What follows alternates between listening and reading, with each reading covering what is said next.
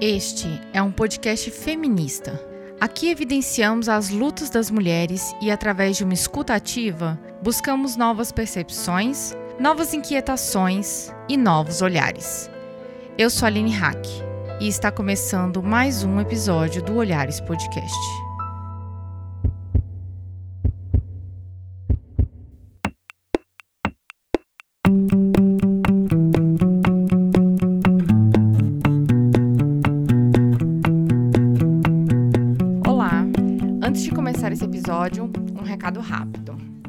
Nós do Olhares entraremos de férias nas próximas semanas. Fora a pandemia que não tá fácil para ninguém, como vocês sabem, eu estou fazendo mestrado e preciso desse tempo para concluir a primeira etapa, que é a qualificação. Portanto, eu preciso me concentrar nesse desafio e eu conto com a compreensão de vocês. A ideia é que nós retornemos em outubro ou novembro para que consigamos comemorar os cinco anos do Olhares no ano que vem, com 100 episódios temáticos. Não se preocupem, avisaremos tudo isso nas redes e a newsletter também vai ficar de férias nesse primeiro momento, porque a equipe toda merece uma pausa. Por favor, não nos abandonem. Logo, logo estaremos de volta com a campanha Ativismo na Web e uma temporada nova, como vocês pediram, sobre movimentos sociais. Recado dado, agora vamos para o episódio.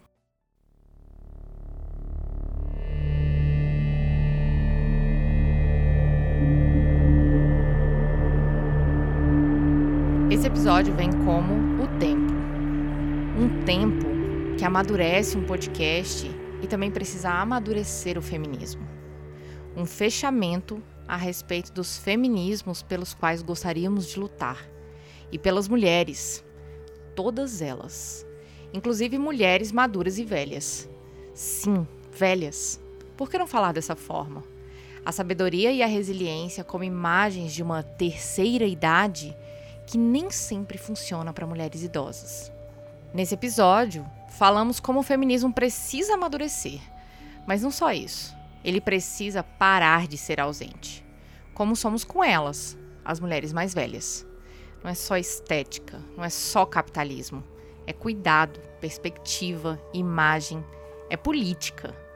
E nessa conversa falamos sobre geração sanduíche, feministas antigas que estão nos deixando, falamos dessa geração, a nossa, que um dia ainda vai envelhecer. E se o feminismo não incluir as mulheres velhas hoje, no futuro, que feministas nós seremos? As esquecidas? Encerrando a série sobre feminismos, agora falaremos sobre mulheres e velhice. E para isso eu tenho uma premiada pesquisadora nos microfones do Olhares. Se apresenta para gente. Meu nome é Gita Green Debert, eu sou uh, professora da Unicamp, professora titular do Departamento de Antropologia.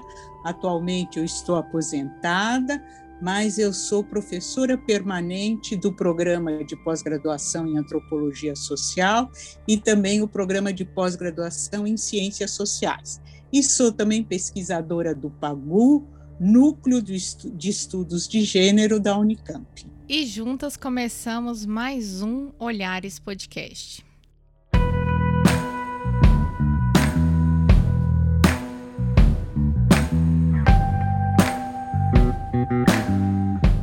Professora, antes de começarmos esse episódio, eu queria agradecer imensamente que a sua presença, uma referência nas pesquisas sobre a velhice, para falar de um tema tão importante e tão esquecido pelo feminismo, que é a velhice.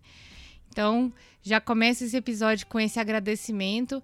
É um prazer. Vou, vou dedicar esse episódio, inclusive, à minha mãe, que é uma pesquisadora da área de velhice, de histórias de velhos. Professora, gostaria de começar é, esse episódio falando aqui sobre a questão do feminismo e da velhice, né?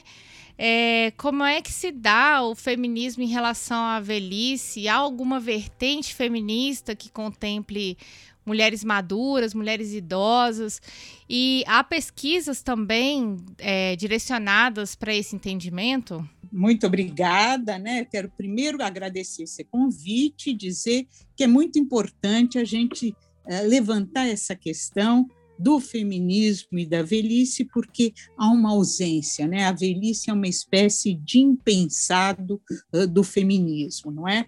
E é, isso é impressionante porque nós temos uma geração de feministas que foi muito ativa em denunciar formas de discriminação, dizer meu corpo me pertence, separar a sexualidade da reprodução, colocar em questão a hegemonia da heterossexualidade, e, e, e essa é uma geração que hoje está na faixa dos 70 anos, ou seja, é a geração que a gente chama dos baby boomers, que foi a geração que nasceu depois da Segunda Guerra Mundial, na, na, na segunda metade, vamos dizer assim, do século passado, do século XX, a partir de 1945, e que ela foi muito ativa na Revolução Cultural e hoje, pela idade cronológica, essa geração já está embutida nesse segmento que a gente chama é, da velhice, dos velhos, né, que são as pessoas de 60 anos ou mais.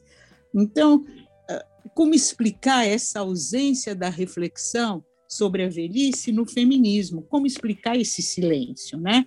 Porque a gente sabe que são enormes as barreiras criadas para as mulheres mais velhas no mundo do trabalho, que você pesquisou, nos padrões de beleza, na vida sexual, ou seja, entre tantas outras formas de discriminação, as mulheres na velhice não são objetos de uma reflexão pública de uma reflexão das militantes feministas, né, é, dessa geração. É quase que esquecida a situação atual dessa geração, que foi tão importante para a crítica feminista. O antropólogo americano que chama Lawrence uh, Cohen, ele deu, ele expôs uma situação que eu acho que é muito reveladora dessa, dessa ausência, né, desse impensado que é a velhice no feminismo. Ele conta que um livro escrito por feministas, né, na, no prefácio do livro, as feministas, as coordenadoras do livro, agradecem à editora do livro porque elas demoraram, atrasaram na entrega do livro. E elas justificam esse atraso dizendo que elas são uma espécie de geração sanduíche entre é, que vai ter que lidar com o peso dos filhos, crianças e adolescentes e dos pais idosos. Ou seja, o Lawrence Cohen conclui dizendo que as feministas que são tão preocupadas com um olhar cuidadoso sobre as diferenças, sobre as formas de objetificação e sujeição do, dos seres humanos, de uma maneira que é totalmente negligente, totalmente é, descuidada acabam por transformar os velhos num peso para as mulheres da meia idade, né? Então eu acho que é muito significativo é, esse comentário do Lawrence Cohen dessa situação, não é, em que há um desconhecimento, em que a velhice se transformou no impensado do feminismo. Enfim, essa ausência de discussão, e do debate no feminismo, muitas vezes ele tem sido explicado de uma maneira que eu acho que é muito simplista, dizendo que esse desinteresse é porque as mulheres mais jovens têm medo de envelhecer, que há uma repulsa tanto dos homens como das mulheres pelo corpo envelhecido, ou pela glorificação da juventude, que caracteriza a sociedade de consumo. Eu acho que essas são explicações muito simplistas.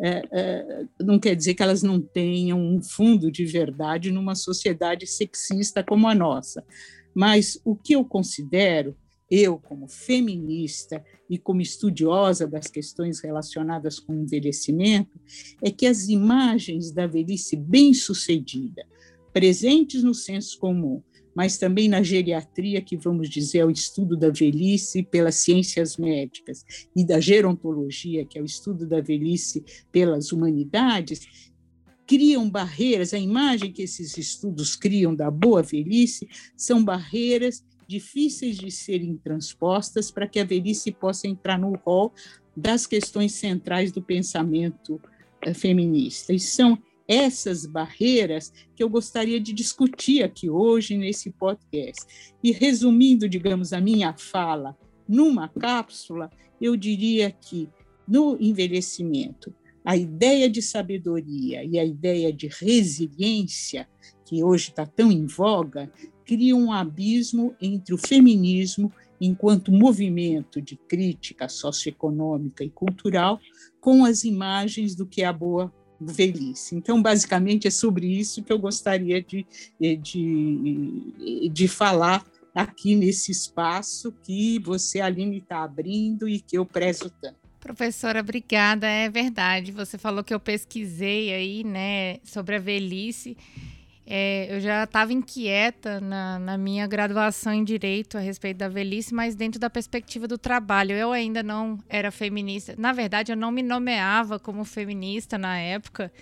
É, mas hoje, se, esse, se aquela pesquisa fosse desenvolvida hoje, com certeza ela teria um olhar muito mais feminista, né?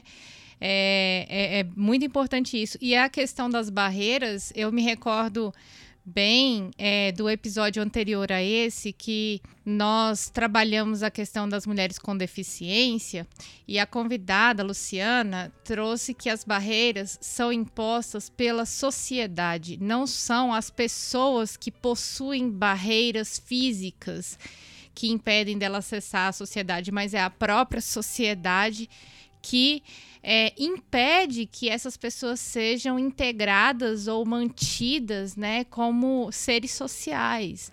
Só retomando uma, a pergunta anterior, o que podemos falar em relação à pesquisa dentro da área de mulher e velhice hoje no Brasil?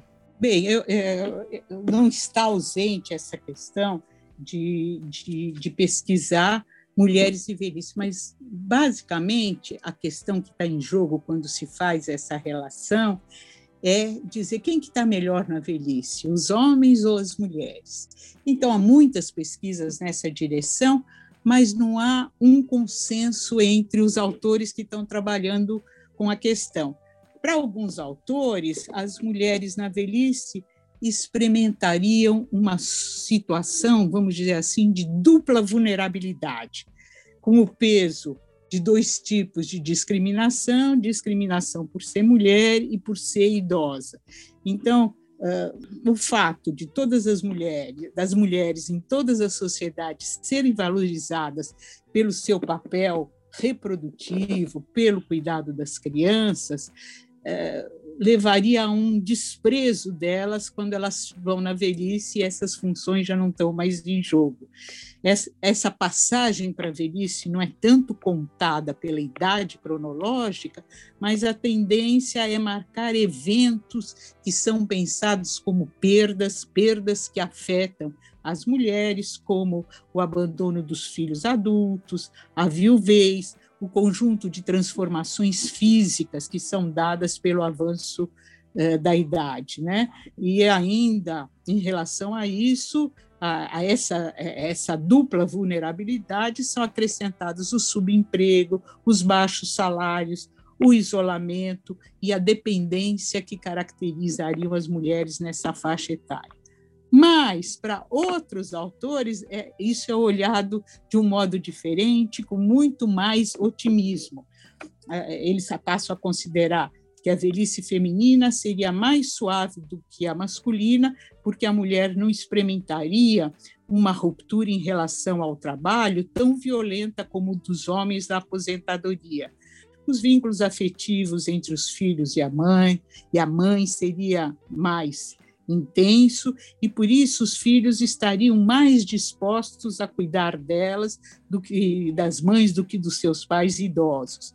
Os controles sobre a mulher seriam afrouxados, porque ela não tem mais essa função reprodutiva, e as mulheres são habituadas a mudanças drásticas no organismo, na capacidade física, por causa da procriação, da gravidez, da lactância, da menstruação. Então, as mulheres teriam mecanismos que permitiriam enfrentar melhor as transformações com o avanço da idade. E contra essas duas visões, ainda tem uma terceira visão que, que, que é considera que autores que consideram que a androgenia marcaria essa etapa da vida. Então, papéis sociais, valores e atitudes considerados tipicamente como masculinos ou femininos se misturariam na velhice.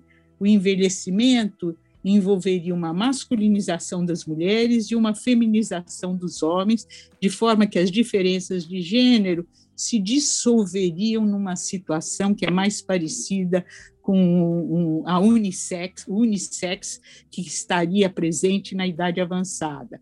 Então, os homens idosos desenvolveriam atitudes mais afetivas do que os jovens e as mulheres atitudes mais assertivas nesse momento da vida. E mesmo a divisão tradicional do trabalho doméstico em tarefas masculinas e femininas tenderia a diminuir. Ainda tem outros autores que vão explicar essa convergência entre homens e mulheres é, por, por, razões hormonais, são mudanças hormonais que o evento da que o avanço da idade acaba propiciando, não é? Agora, eu não sei se eu quis mostrar essas três vertentes que embora e pesquisando essa relação, a diferença entre homens e mulheres, acaba levando a conclusões muito diferentes. Agora, o que eu acho que é, que é uma coisa importante para se pensar na questão da gerontologia e da geriatria, dessa ciência que estuda os velhos, é que os primeiros estudos nessa área é, consideravam que os problemas enfrentados pelos idosos eram tão prementes, tão semelhantes, que as diferenças em termos de etnicidade, de classe, de gênero, de religião minimizavam essas diferenças. E a velhice era pensada com a ideia de ausência de papéis sociais, porque a sociedade moderna não prevê uma posição específica para os velhos, abandonando os velhos para uma existência que sem significado, sem função, não é? Então, se pensava assim, os velhos como uma minoria coesa e desprivilegiada. Agora, os anos 70, porque o, estudo da gerontologia ele começa nas primeiras décadas do século passado, não é? do século 20. Agora, os anos 70 do século 20 mudaram radicalmente essa visão. As diferenças de classe social, de etnicidade, de gênero passam a ter importância muito grande e isso dá uma complexifica, vamos dizer, a visão da velhice, mas o que eu acho que é, que é complicado também que se muda muito a partir dos anos 70 é que a gente não pode mais falar na velhice como uma situação de perdas. E a ideia passa a ser a de incentivar os ganhos que a velhice traz. É quase politicamente incorreto falar de perdas na velhice. E a gente tem que lembrar que foi a ideia de perdas, a ideia de sofrimento e tudo, que fez com que direitos sociais dos idosos fossem garantidos, como a universalização da aposentadoria, entre outras coisas, não é? Agora, a partir dos anos 70, cada vez mais é impossível, tem que se falar dos ganhos da terceira idade e a ideia, os ganhos da velhice, né? e que eles se resumem, esses ganhos, muito na ideia de terceira idade e na ideia de envelhecimento ativo, que é o modo como a Organização é, das Nações Unidas, a Organização Mundial da Saúde, propõe que o envelhecimento seja tratado. Professora, que aula! Ai, desculpe. tá maravilhoso.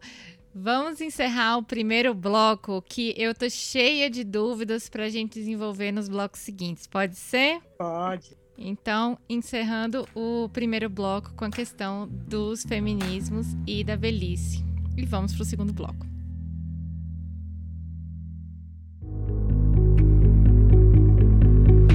Professora, começando esse segundo bloco, é, a senhora usou um termo que eu fiquei aqui me perguntando o que, que seria isso e, e, já trouxe também novos, né? Primeiro são as imagens da velhice.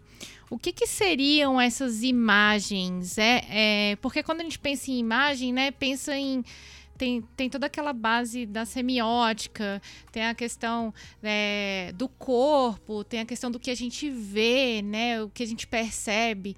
É, tem a ver com isso, porque, pelo que eu observei, é, como feminista, é, eu tenho percebido que mulheres mais velhas têm procurado se afirmar mais dentro da velhice, fazer um, um fazer um embate mesmo com esses é, estereótipos de beleza, né? É, deixar os cabelos é, brancos aparecerem. Tem a ver com isso? Que imagens seriam essas? Eu acho que essas imagens que você está chamando a atenção, elas estão muito relacionadas com a imagem que se criou da terceira idade, não é? E que é e que é, é terceira idade no Brasil isso se espalhou né? E a gente fala muito terceira idade quando se fala no lazer.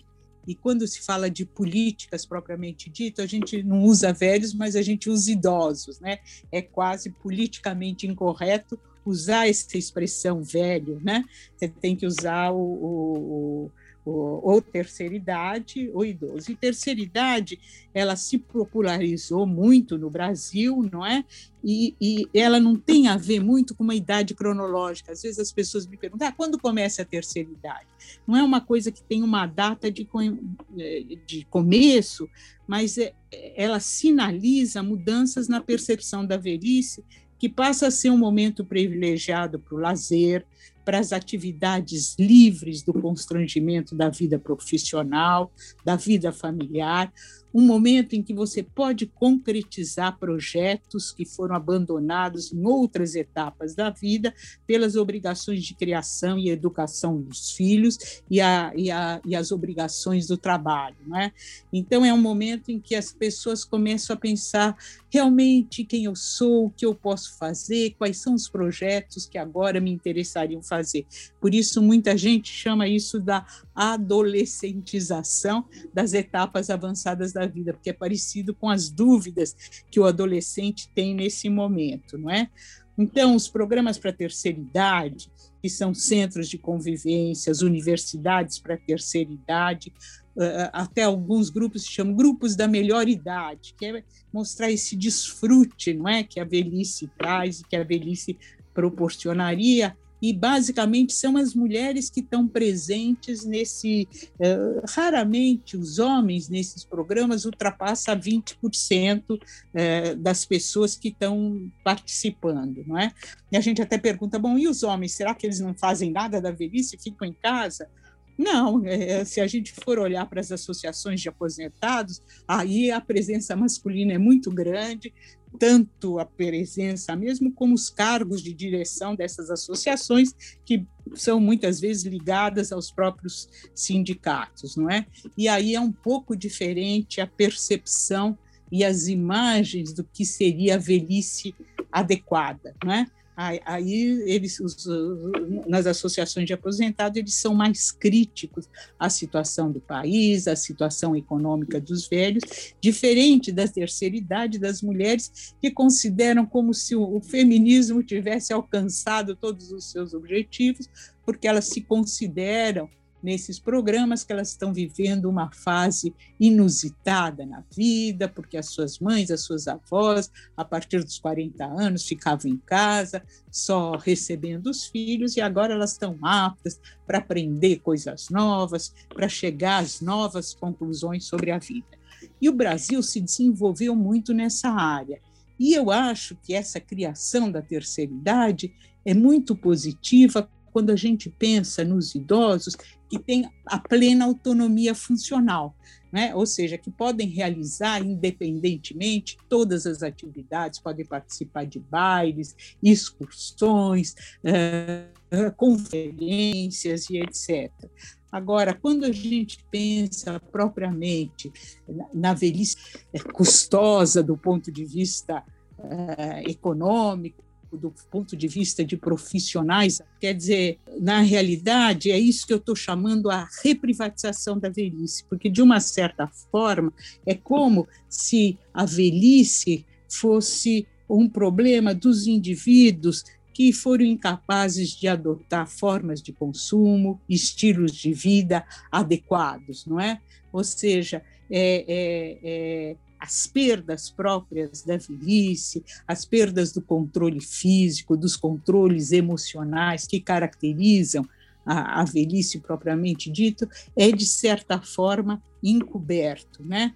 É, é como se o corpo fosse pura plasticidade e os indivíduos eh, têm que assumir a responsabilidade pela sua própria aparência, pelo seu eh, bem-estar. Né? A publicidade, os manuais de autoajuda, as receitas dos especialistas em saúde estão empenhados a mostrar que, com esforço, trabalho disciplinado, com ginástica, eh, não tomar sol, não fumar, não beber, você pode combater né, e ter uma boa saúde. A boa saúde fica é, ligado com o bem-estar e com a autoestima. Né? Os indivíduos que não estão se esforçando para ter esse bem-estar, na realidade, são vistos como indivíduos negligentes, em que falta autoestima, né? Isso, isso tem muito a ver também com questão de classe, né? É, classe e é, relações étnico-raciais, né? Porque quando a gente pensa nessa velhice plástica, é, a realidade de uma pessoa que pode aproveitar a velhice, ela tem que ter recursos para isso. Eu, eu fico pensando nisso. E um outro ponto do envelhecimento saudável é também ter acesso a, ao SUS, por exemplo, ou a planos de saúde que são caríssimos né, nessa idade. É, essa é uma crítica que tem sido feita também? É, essa é uma crítica que, sem dúvida, ela tem sido feita, ela é uma crítica importante, mas ah, o que a gente precisa levar em conta é que em todas as classes sociais, na realidade, é, os setores mais velhos é o que tem mais disponibilidade de recursos. O SUS é a grande invenção brasileira que, na realidade, abriu a porta, apesar de todas as dificuldades, mas é o atendimento universal, né? Essa é, a grande vantagem é, é, do SUS, né? E, e grupos de terceira idade, se você for ver, todos os municípios, se não tem, eles estão imaginando em criar. E eles estão acontecendo nas igrejas, na, é uma coisa que se espalha pela cidade, não é? E em todos os bairros, se as pessoas não estão fazendo ginástica, estão fumando, estão bebendo, elas estão sendo vistas, independente da classe social, como alguém que está negligenciando a saúde, o corpo, o seu próprio bem-estar, como alguém que falta autoestima, não é? Então, a, a fazer exercício, tá? a televisão, os meios eh, de comunicação em geral e as próprias receitas médicas são que você tem que fazer exercício, não pode tomar sol, não pode fumar, não é? você tem que ter a vida saudável, né? E se, e se você não tem essa vida saudável, o responsável é você mesmo, né? É nesse sentido que, que eu acho que tem uma dimensão muito perversa nessas novas imagens do corpo, não é? Com certeza. O liberalismo é muito prejudicial às mulheres no geral e a gente traz aqui mais um ponto que ele continua sendo prejudicial é, para as mulheres idosas, né? Professora, é, teve, tem dois conceitos que a senhora mencionou que eu, que eu estou na dúvida é, se foram contemplados na sua fala, que é sobre a resiliência e sobre a sabedoria. Quando você fala em sabedoria e resiliência em relação às mulheres, o que, que, o que, que a senhora está querendo dizer? Eu quero dizer o seguinte, não é?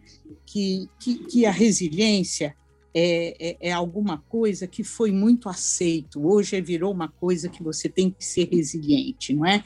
E, e, e essa resiliência combinada com a sabedoria é, é, uma das barreiras que eu acho mais fundamentais levantadas para impedir a, a, união entre os feminismos e a luta contra a discriminação dos velhos. O que, que é resiliência? Né? O que, que quer dizer isso? É a capacidade que cada pessoa tem de lidar com seus próprios problemas, de sobreviver, de superar momentos difíceis diante das situações adversas, né?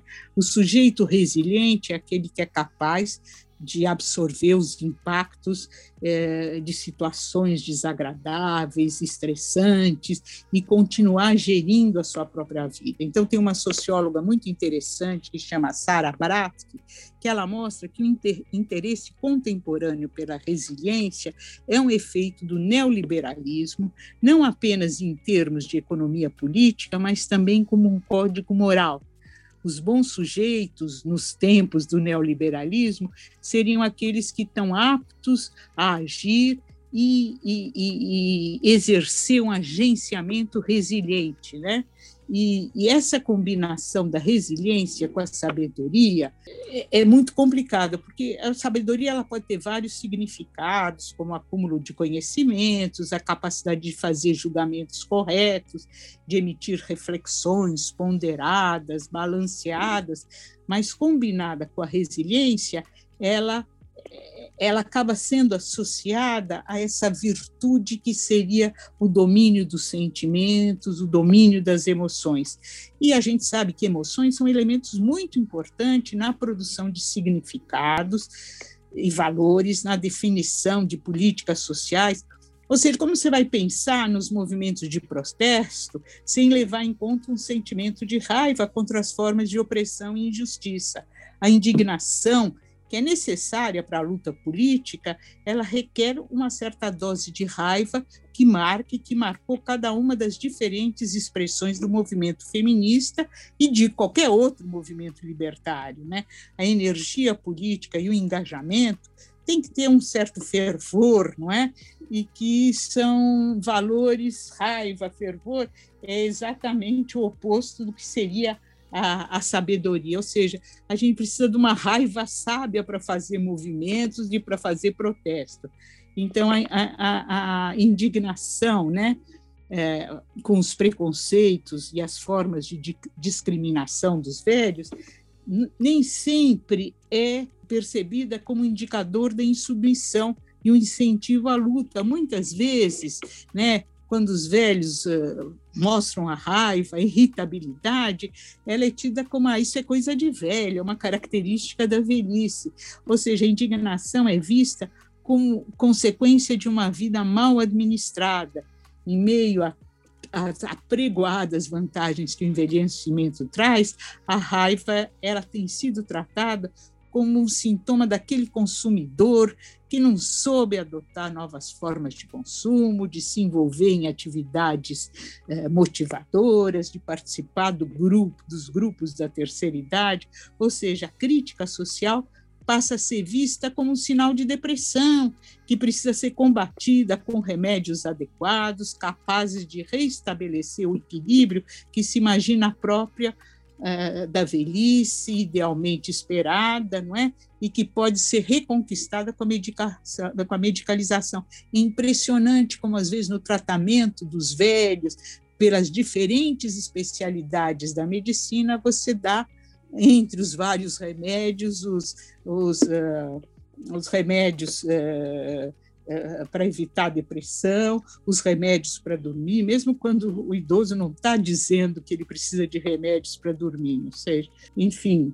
É um ponto bem importante, professora, para se pensar, né? Eu, eu digo por mim, assim, eu tenho muitas pessoas é, idosas na família já e tenho também é, mulheres aí, mães de amigas e tudo mais, e eu consigo perceber isso que a senhora está falando dentro dessa prática, né? Que a, a gente, eu, eu tava entre, entre as minhas amigas, eu até cheguei a conversar com elas, falando assim: agora começou a, a discussão que precisamos de ginecologistas, de obstetras feministas, e ninguém fala que precisamos de geriatras feministas também, né? Então, trazer um pouquinho disso aí, um pouquinho dessa percepção, um pouquinho dessa é, dessa sensibilidade é, é fundamental, né?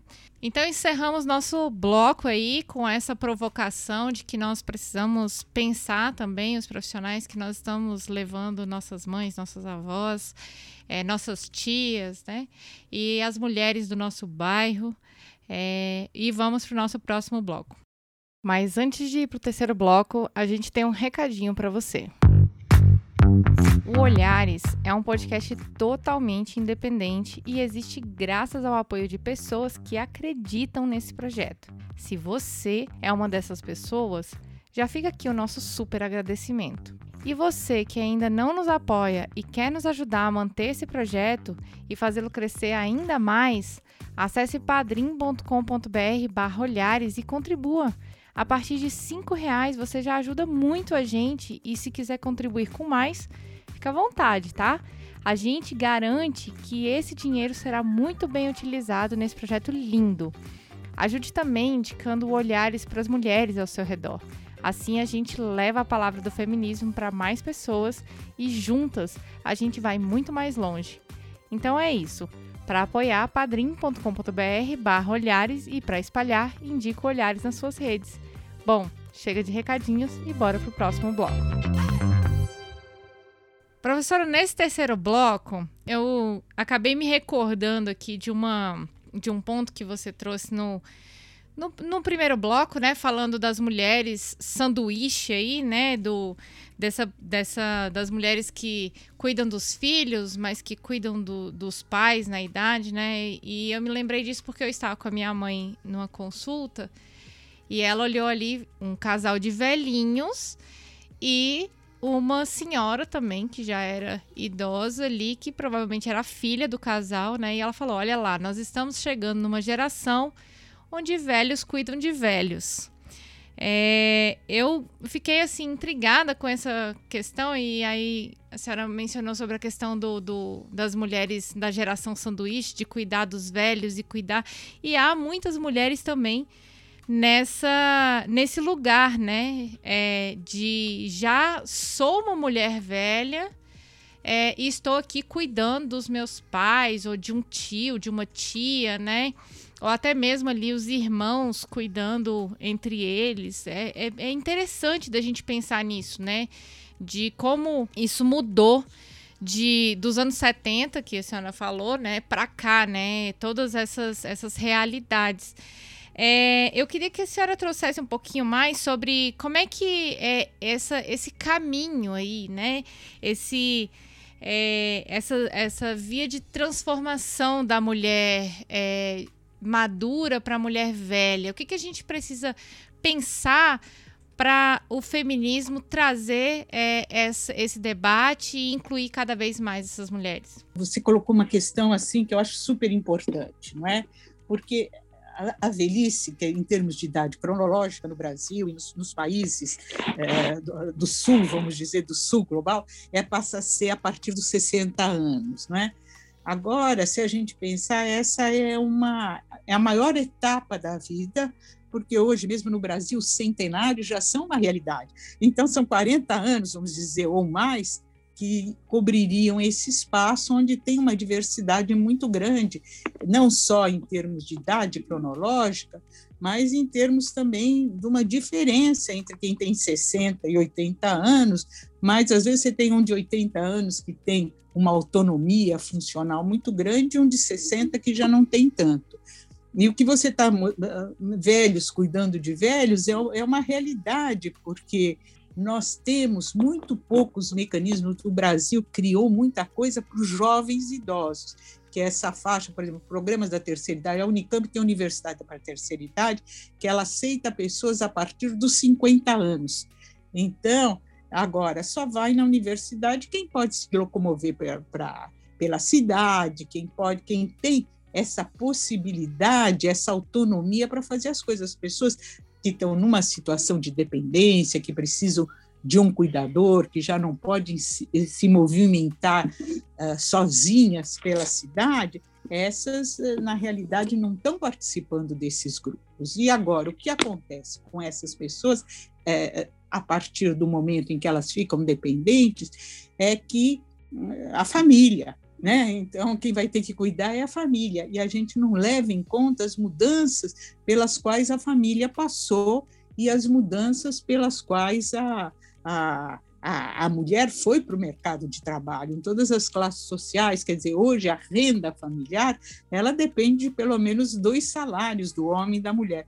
Então, são situações muito diferentes. Agora, aí temos um problema, porque o que a, os geriatras, os gerontólogos falam é que a, os velhos querem ser cuidados pela família. Eu não sei, eu acho que isso é uma coisa um pouco que merece ser mais discutida, porque eu vejo eu e a minha geração, a gente, todo mundo tem filhos ótimos, mas ninguém quer que os filhos deixem de fazer as coisas que eles gostariam de fazer para tratar dos seus pais idosos, não é? Então, o que eu acho que hoje é o grande desafio e que é uma questão que a gente não está olhando com a seriedade de vida para elas, é ter formas de residências que permitam uh, a convivência entre idosos, mas que, ao mesmo tempo, garantam a quem está nesses residenciais uma autonomia maior. A gente hoje fala na, nas instituições de longa permanência para os idosos, porque a gente não pode falar em asilos, então tem que falar em residencial, tem que achar outras palavras para dar conta. Mas eu acho que, que essa é uma questão que as pessoas deviam se preocupar mais, porque eu acho que a nossa geração não quer. Se você pergunta para a pessoa quem que você quer que trate, ela pode até dizer que quero que os filhos, mas não quer dizer que no fundo as pessoas queiram que os filhos deixem de fazer o que eles gostariam de fazer para cuidar né, dos pais idosos. Eu, pelo menos, tenho filhas ótimas, mas não gostaria que elas é, fizessem isso por mim. E o, o desafio passa a ser, então, como criar formas que, mesmo em situações em que a gente se torne mais é, dependente, a gente possa garantir essa. É, uma vida com o um mínimo de autonomia e de independência que não seja né, da responsabilidade da família. Agora, a gente vê que atualmente tem forças conservadoras muito fortes que acham que a velhice é um problema da família e não da previdência social e não do Estado. Né?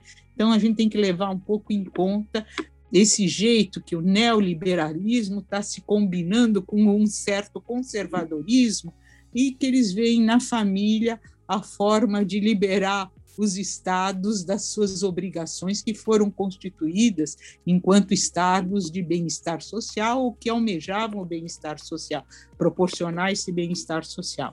Então, eu acho que é, que é, que é, que é uma questão importante que está sendo colocada e que nós não estamos olhando para elas com as devidas. Uh, cuidados, não é?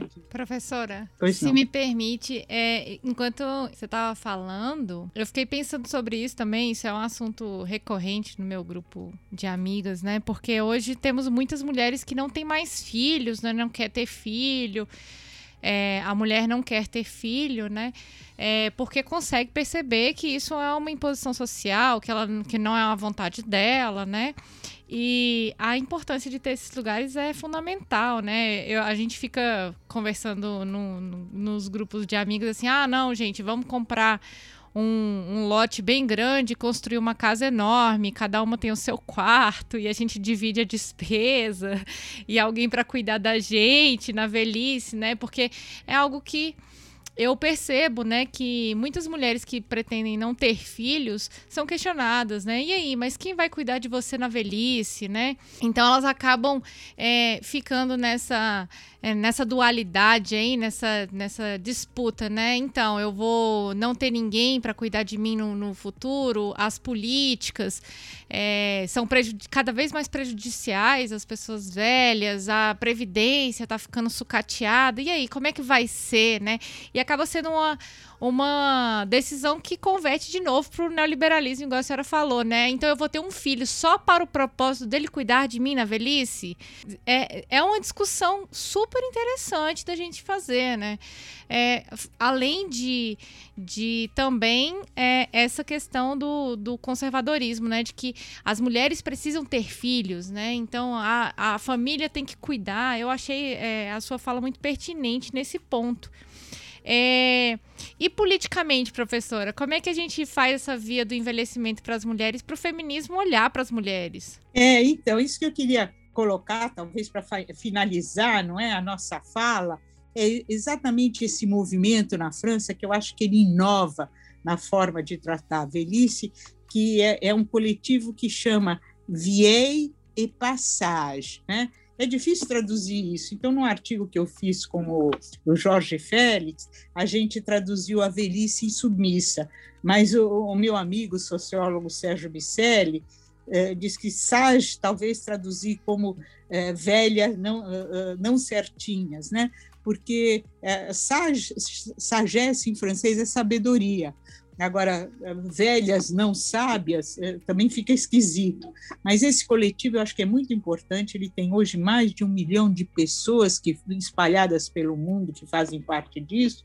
E isso começou em, no ano passado, no ano retrasado até, porque em março de 2019, uma aposentada que chama Geneviève Leguet, de 73 anos, que é muito independente, ela é, saiu do seu apartamento na, no subúrbio da cidade de Nice e foi para o centro da cidade, onde tinha uma manifestação do Gillette jaune, né, dos coletes amarelos.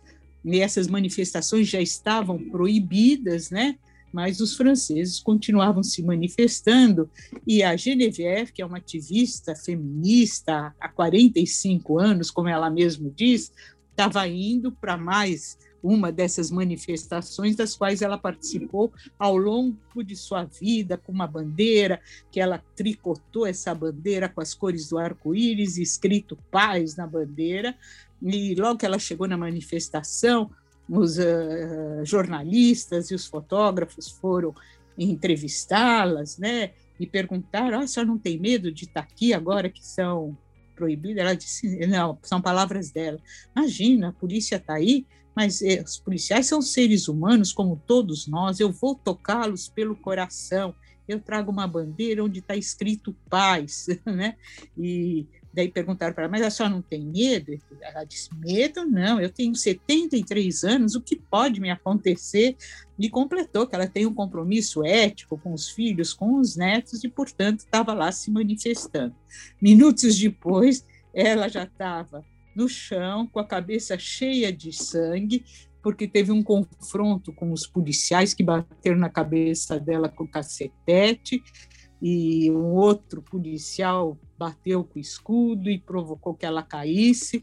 Enfim, de imediato, os fotógrafos e cinegrafistas foram lá e filmaram a Geneviève, né, uma senhora de cabelos brancos, eh, uh, no chão, deitada, ensanguentada pela violência policial.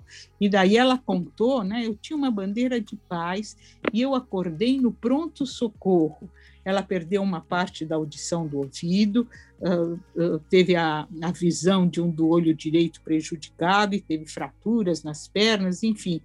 E, e esse fato teve uma repercussão muito grande, né? E então o presidente francês, o Macron, é, foi questionado o que, que, tinha acontecido e ele respondeu num dos jornais franceses dizendo que quando nós somos frágeis, falas dele, quando podemos ser empurrados, não vamos a, a, a, locais que se definem como proibidos e não nos colocamos em situações como essa. E daí ele completou: desejo pronto restabelecimento para a GNR e alguma sabedoria. Ou seja, ele achou que assim, falando isso, a questão estaria resolvida. Mas daí ele deu origem a essas velhas que não são sábias, que, né, que são insumissas, como eu numa li, livre tradução, é, traduziu Sagesse, né? E, e, e, o que aconteceu é que é um novo olhar é, para a velhice, né? Enquanto o Macron, do alto, da arrogância, do preconceito, apelou para uma velhice com mais sabedoria, uma velhice mais sensata, um comportamento mais respeitável, a, a, a Geneviève revelou uma insubmissão àquelas convenções a respeito do que é o envelhecimento adequado, o que é a sabedoria, a resiliência, né? Então, o Macron acabou por transformar a Geneviève numa voz forte de oposição ao presidente e hoje ela é conhecida internacionalmente porque teve muita cobertura da imprensa, inclusive da imprensa estrangeira, não é? Então, uh, a primeira reação da Genevieve, depois que saiu do hospital, mas ainda na cadeira de roda, foi, foi é, criticar uh, denunciando o projeto neoliberal do governo francês, uh, que está a favor dos mais ricos e que está levando à destruição da seguridade social francesa, né?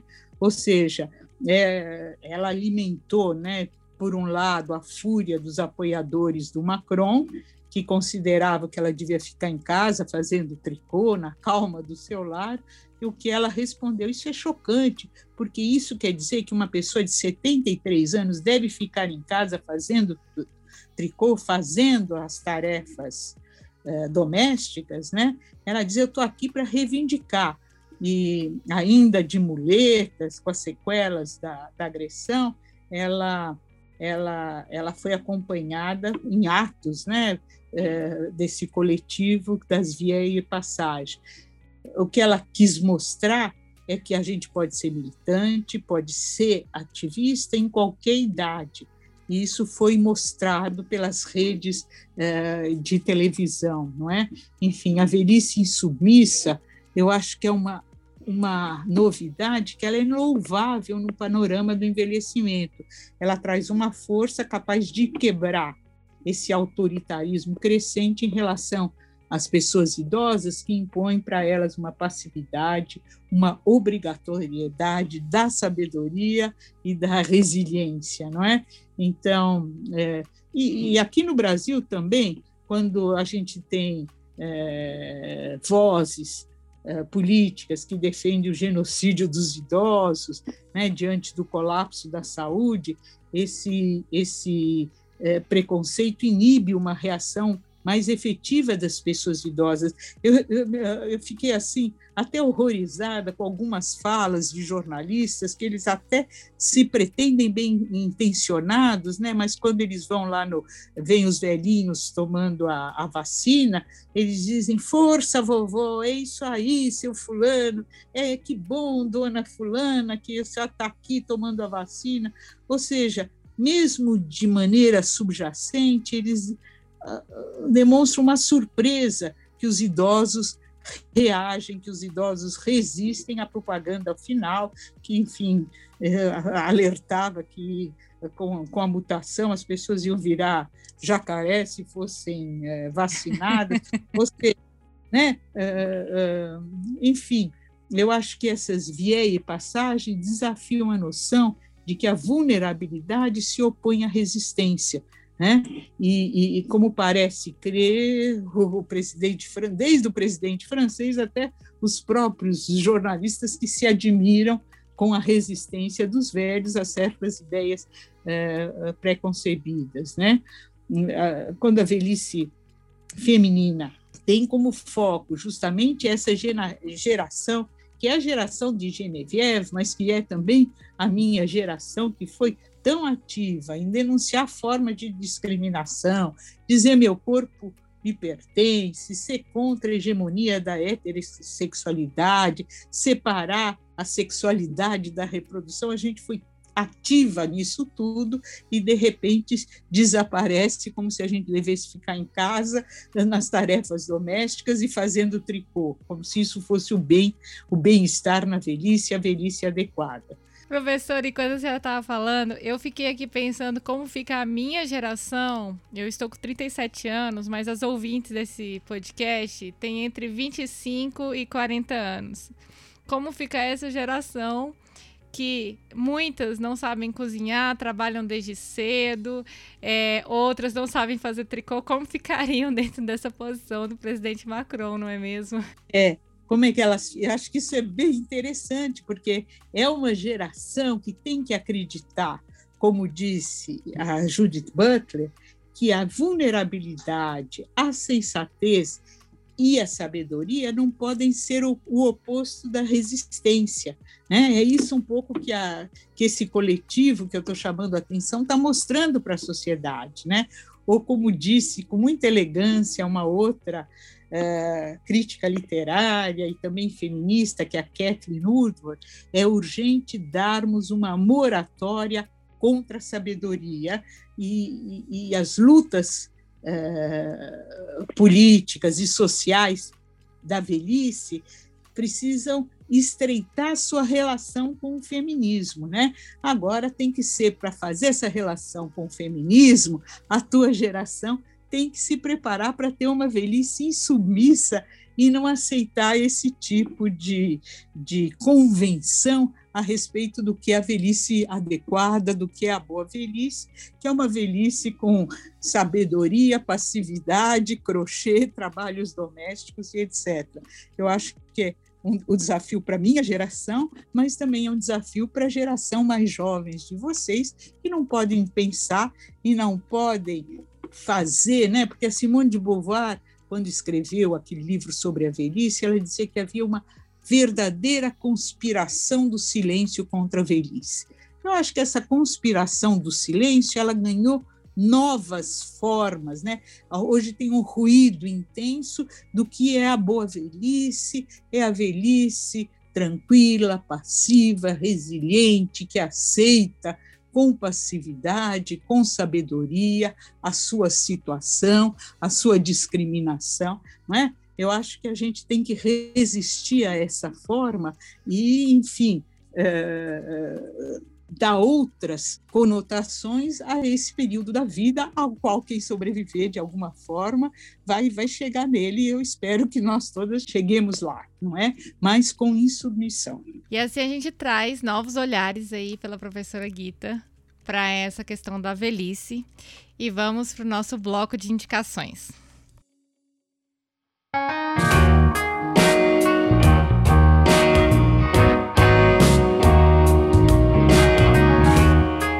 Professora, começando o nosso bloco de indicações aqui, para quem está é, tá chegando nesse episódio agora, é, esse é o momento que a gente pede para nossa convidada trazer indicações que possam complementar o que nós conversamos aqui. Professora, o que, que você tem para indicar para gente? Esse é o momento do jabá também, trazer aí é, indicações de materiais que porventura você tem escrito que tem a ver com o que a gente conversou aqui. Acho que quase todos, né, professora?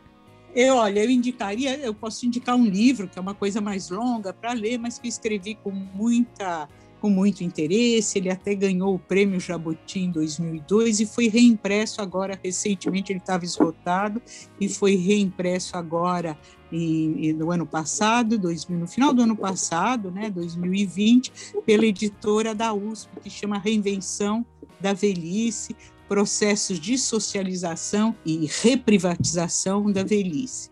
E uma coisa mais curta, mas que resume muito bem o que eu quis trazer hoje para vocês, é um artigo que eu publiquei junto com Jorge Félix na Folha de São Paulo, naquela sessão que chama Ilustríssima, que tem exatamente esse nome, A Velhice Insubmissa, que eu estou tratando dessa nova forma, dessa nova concepção para a velhice que esse grupo VIEI e passagem, velhas, insubmissas, né? porque aqui elas usam mesmo a ideia de velhas, né? mas a ideia de submissão, que eu acho que é, traz um pouco as coisas que talvez eu tenha falado de uma forma muito longa ou muito rápida, já não sei, aqui durante essa nossa conversa, que eu quero agradecer e dizer que foi um grande prazer poder estar falando com você. E eu vou indicar três conteúdos aqui. O primeiro também vou indicar um artigo chamado Mulher Idosa, a Feminização da Velhice, da professora Carmen Délia Santos Salgado. Vou aproveitar que a professora comentou aqui sobre a Simone de Beauvoir. A gente ouve muito falar do segundo sexo, é, mas gostaria de trazer aqui para os nossos ouvintes que Simone de Beauvoir tem dois livros, dois volumes sobre a velhice. É um livro sensacional. É, coloca também essa perspectiva da, do lugar do velho na sociedade, é, a própria é, a própria perspectiva é, essencialista que ela traz, né? E por último, em homenagem à minha mãe, que é, compartilhei aqui, que a minha mãe é, é pesquisadora, é, vou indicar o filme preferido dela, que é Conduzindo Miss Daisy, que é um filme muito bacana, é antigo, mas é muito bom. E queria agradecer, professora, queria agradecer a sua presença aqui. É uma honra para nós aqui do Olhares ter uma pessoa com, com essa vivência, com toda, toda essa militância feminista, a militância na velhice, uma referência no Brasil. É, e no mundo também. Então, muito obrigada, professora. Estamos aqui é, lisonjeadas com a sua presença. Acredito que a gente vai acrescentar muito é, para as nossas ouvintes aí essa percepção, esses novos olhares sobre a mulher velha, a mulher idosa e a gente já traz um pouco mais essa sensibilização e essa conscientização a respeito das lutas, lutas que nós mulheres é, mais jovens precisamos incluir e também mirar, né, numa perspectiva futura. Quero agradecer, agradecer muito, dizer que foi um grande prazer poder ter esse espaço para colocar as ideias que eu venho defendendo, não é? é com, com, com, muito entusiasmo. E agradecemos também a você, ouvinte, que nos acompanhou até aqui. Muito obrigada. Lembrando aos ouvintes e às ouvintes que nós entraremos de férias por dois meses, então voltamos nossas atividades em outubro. Olhares Podcast. Só de ouvir, dá para ver que é diferente. Créditos. Esse podcast foi produzido pela Caleidoscópio Digital. Curadoria, pesquisa e pauta, Aline Hack. Edição e mixagem, Marcondes Saraiva. Identidade sonora, Montana Studio.